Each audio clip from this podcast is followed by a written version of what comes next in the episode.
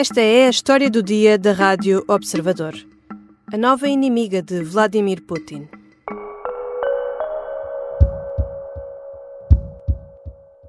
Привет, это Юлия Навальная. Сегодня в первый раз на этом канале я хочу обратиться к вам. Меня не должно было быть на этом месте. Я не должна была записывать это видео. Vladimir Putin matou o meu marido há três dias. As palavras de Yulia Navalnaya, ainda a recuperar da notícia da morte do marido, ecoaram em todo o mundo.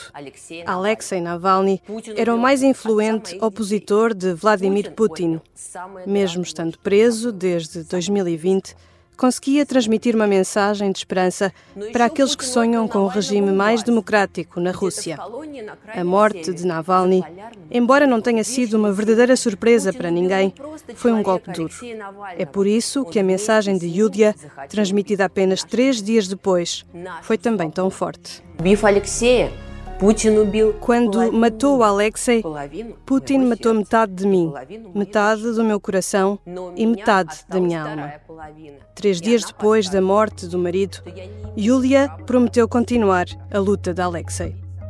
Quem é Yulia Navalnaya e como é que ela pode impulsionar a oposição a Vladimir Putin?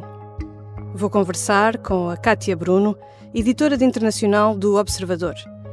Eu sou a Teresa Abcacis e esta é a história do dia de quarta-feira, 21 de fevereiro.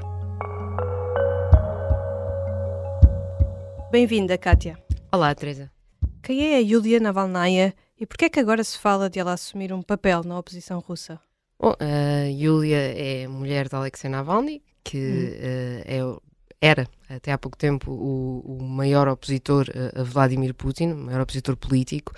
Um, e fala-se dela assumir um papel na oposição russa porque, na sequência da morte do marido, ela própria um, fez agora primeiro um discurso no Fórum de Munique e depois um vídeo um, publicado nas redes sociais em que deixa claro que quer continuar o trabalho do marido, que quer enviar uma mensagem aos russos um, para que não desistam uh, e que não percam a esperança de poder conseguir mudanças políticas na Rússia, e portanto é ela própria que acaba por um, tornar pública essa, essa vontade uh, de assumir esse, esse lugar político, embora até aqui ela não, não representasse não nem, nem tivesse tido nenhum papel uh, óbvio.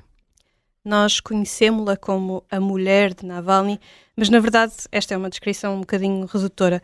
Qual é que é a história dela? É interessante porque uh, Yulia Navalnaya diz que, e disse durante muito tempo, que não tinha quaisquer ambições políticas e que, era, e que o seu papel era o de garantir que na retaguarda do marido, em casa, com os filhos, um, estava tudo calmo. Ou seja, ela assumia-se quase como uma dona de casa, com, com poucas funções para lá, para lá disso. Um, mas na prática ela tinha um papel muito maior. Um, nós estamos a falar de uma mulher que uh, estudou economia numa das melhores faculdades uh, da Rússia, que trabalhava num banco quando conheceu Alexei Navalny uh, e ele próprio, ao recordar esse primeiro encontro, dizia ela, para além de bonita, sabia os nomes de todos os ministros, portanto não era de todo uma mulher superficial. Uhum todas as, as, pessoas próximas um, dos Navalny que, falaram sobre, sobre ela uh, notam que ela tinha uma influência nos bastidores um, considerável, que Navalny dava-lhe uh, os seus discursos para ela ler e corrigir, que, que lhe pedia opiniões, um, que, que ela o criticava, que era uma coisa que uh, poucos, poucos companheiros, uh, ele permitia isso a poucos companheiros, mas, mas, mas permitia à mulher, um, e, e, a influência dela era obviamente uh, notória. Depois, para além disso, embora ela um, não tivesse uma carreira, a não ser a de apoiar o marido,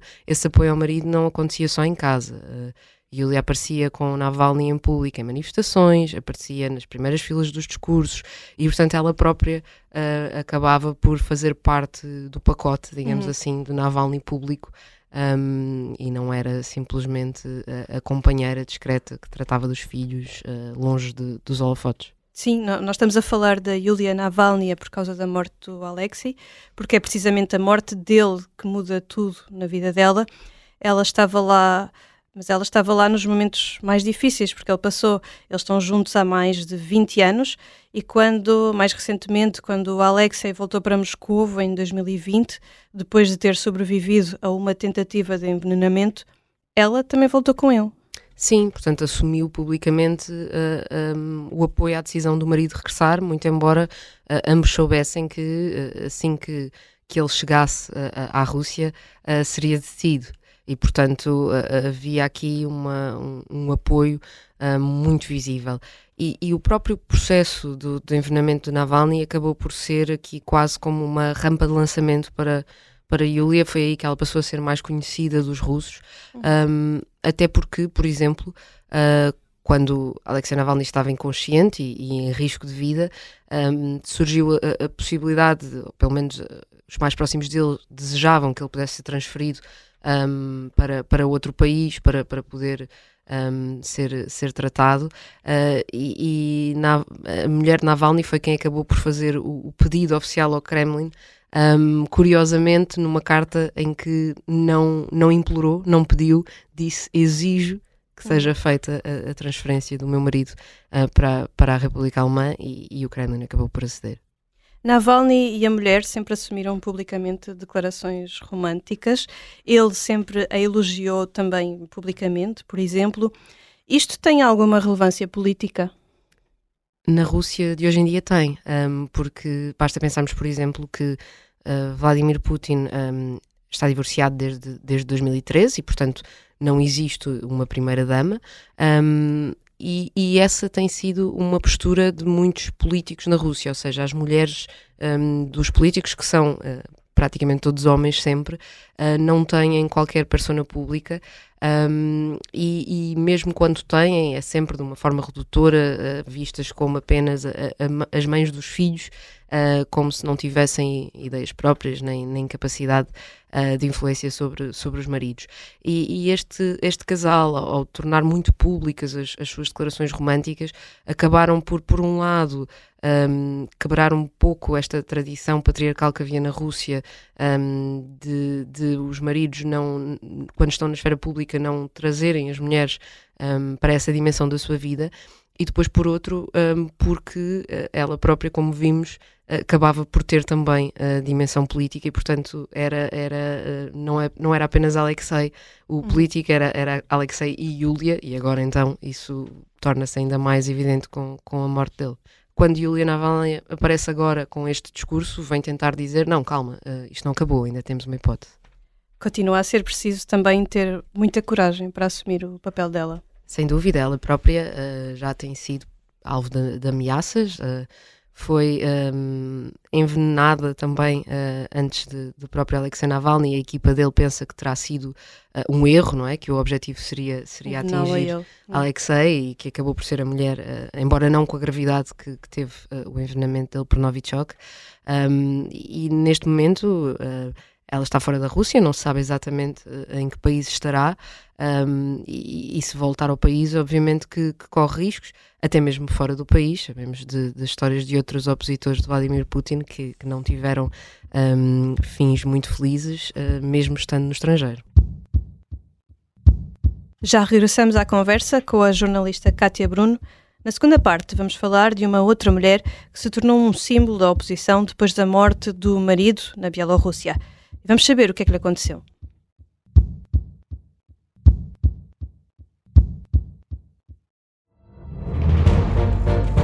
Esta é a história do padre obcecado com a infiltração do comunismo na Igreja que tentou matar o Papa em Fátima. Que raio de coincidência! No dia 13 de maio. E, a partir desse momento, o Papa Voitila nunca mais deixa de olhar para Fátima. Episódio 1 O Anticristo em Fátima. Matar o Papa é uma série para ouvir em seis episódios e faz parte dos Podcast Plus do Observador. Um novo episódio a cada terça-feira. Os assinantes do Observador têm acesso antecipado a todos os episódios desta série, já disponíveis em observador.pt. Os Podcast Plus do Observador têm o apoio da Kia. Estamos de regresso à conversa com a jornalista Kátia Bruno, editora de internacional do Observador. Kátia, logo a seguir a saírem as notícias da morte de Alexei Navalny, vimos um encontro entre Yulia Navalnaya e a mulher do líder da oposição na Bielorrússia, Svetlana Tikhanovskaya. Que simbolismo têm estas duas mulheres juntas? Tem muito simbolismo porque uh, uh, representam a possibilidade de, tanto na Rússia como na Bielorrússia, que, que são países onde, na verdade, a principal esfera de influência é de Vladimir Putin e do Kremlin, um, quando os maridos uh, ficam um, são colocados fora da cena política, um, temos aqui dois casos em que as mulheres assumem uh, os, lugares, os lugares deles. Uh, no caso de Tikhanovskaya, uh, depois do, do marido, que era candidata à presidência contra Alexander Lukashenko ter sido preso, ela própria decidiu ser candidata e, portanto, ocupar esse lugar. Um, e agora temos, no caso de Navalny, uh, depois de, de, o principal opositor a Putin morrer, a mulher a, a querer pegar nesse testemunho e continuar o, o trabalho do marido. Um, sendo que, no caso de, de de Tikhanovskaya, a Bielorrússia uh, está muito dependente de tudo o que aconteça na Rússia e, portanto, uh, o facto de ela estar aqui, aparecer aqui ao lado de Yulia a, a dar-lhe força uh, é também quase que uma benção da parte da, da oposição bielorrussa a que seja a mulher de Navalny a seguir esse trabalho na Rússia. Make no mistake, Putin is responsible for Navalny's death. Putin is responsible. Voltando à morte de Navalny, as reações por parte da comunidade internacional foram imediatas, houve muitas manifestações de solidariedade, os principais chefes de Estado falaram também sobre isso. Que efeitos é que estas declarações uh, podem ter? Uh, é muito difícil perceber, uh, porque é interessante como a própria uh, Yulia teve já uma, uma, reunião no, no Conselho Europeu uh, e foi fotografada ao lado de José Borrell, teve, teve muitas declarações de apoio um, e na mensagem que ela disse na reunião, uh, uma das coisas que frisou foi a de que um, os líderes ocidentais têm, têm traçado muitas linhas vermelhas uh, para Vladimir Putin. Essas linhas vermelhas não servem de nada, portanto, eu quero ações. No fundo, foi isto que ela disse. Uhum. E foi muito concreta uh, em dizer que ações queria. Um, frisou muito a ideia de que é, os países europeus, por exemplo, devem avançar uh, e ser mais contundentes no, no, confisco de bens de pessoas ligadas um, à, à, elite do Kremlin. Uh, ela disse, inclusivamente, na reunião, Lyudmila Putina, as mulheres de Vladimir Putin, têm casas em países europeus e até agora elas ainda não lhe foram tiradas. Portanto, uh, a própria Yulia Navalnaya aproveitou este momento para dizer as vossas palavras são muito bem-vindas, eu agradeço-as, mas não chegam. E depois deu outro exemplo concreto, disse nós vamos ter eleições presidenciais na Rússia a 17 de março, não reconheçam essas eleições, por favor, uhum. uh, e não encarem uh, esta presidência renovada de Vladimir Putin, que, que, que provavelmente se confirmará uh, como uma presidência legítima. Isto tudo, como, como, também disseste, ocorreu muito depressa, não é? Nós sabemos da notícia da morte do Navalny na sexta, uhum. Hoje é quarta-feira.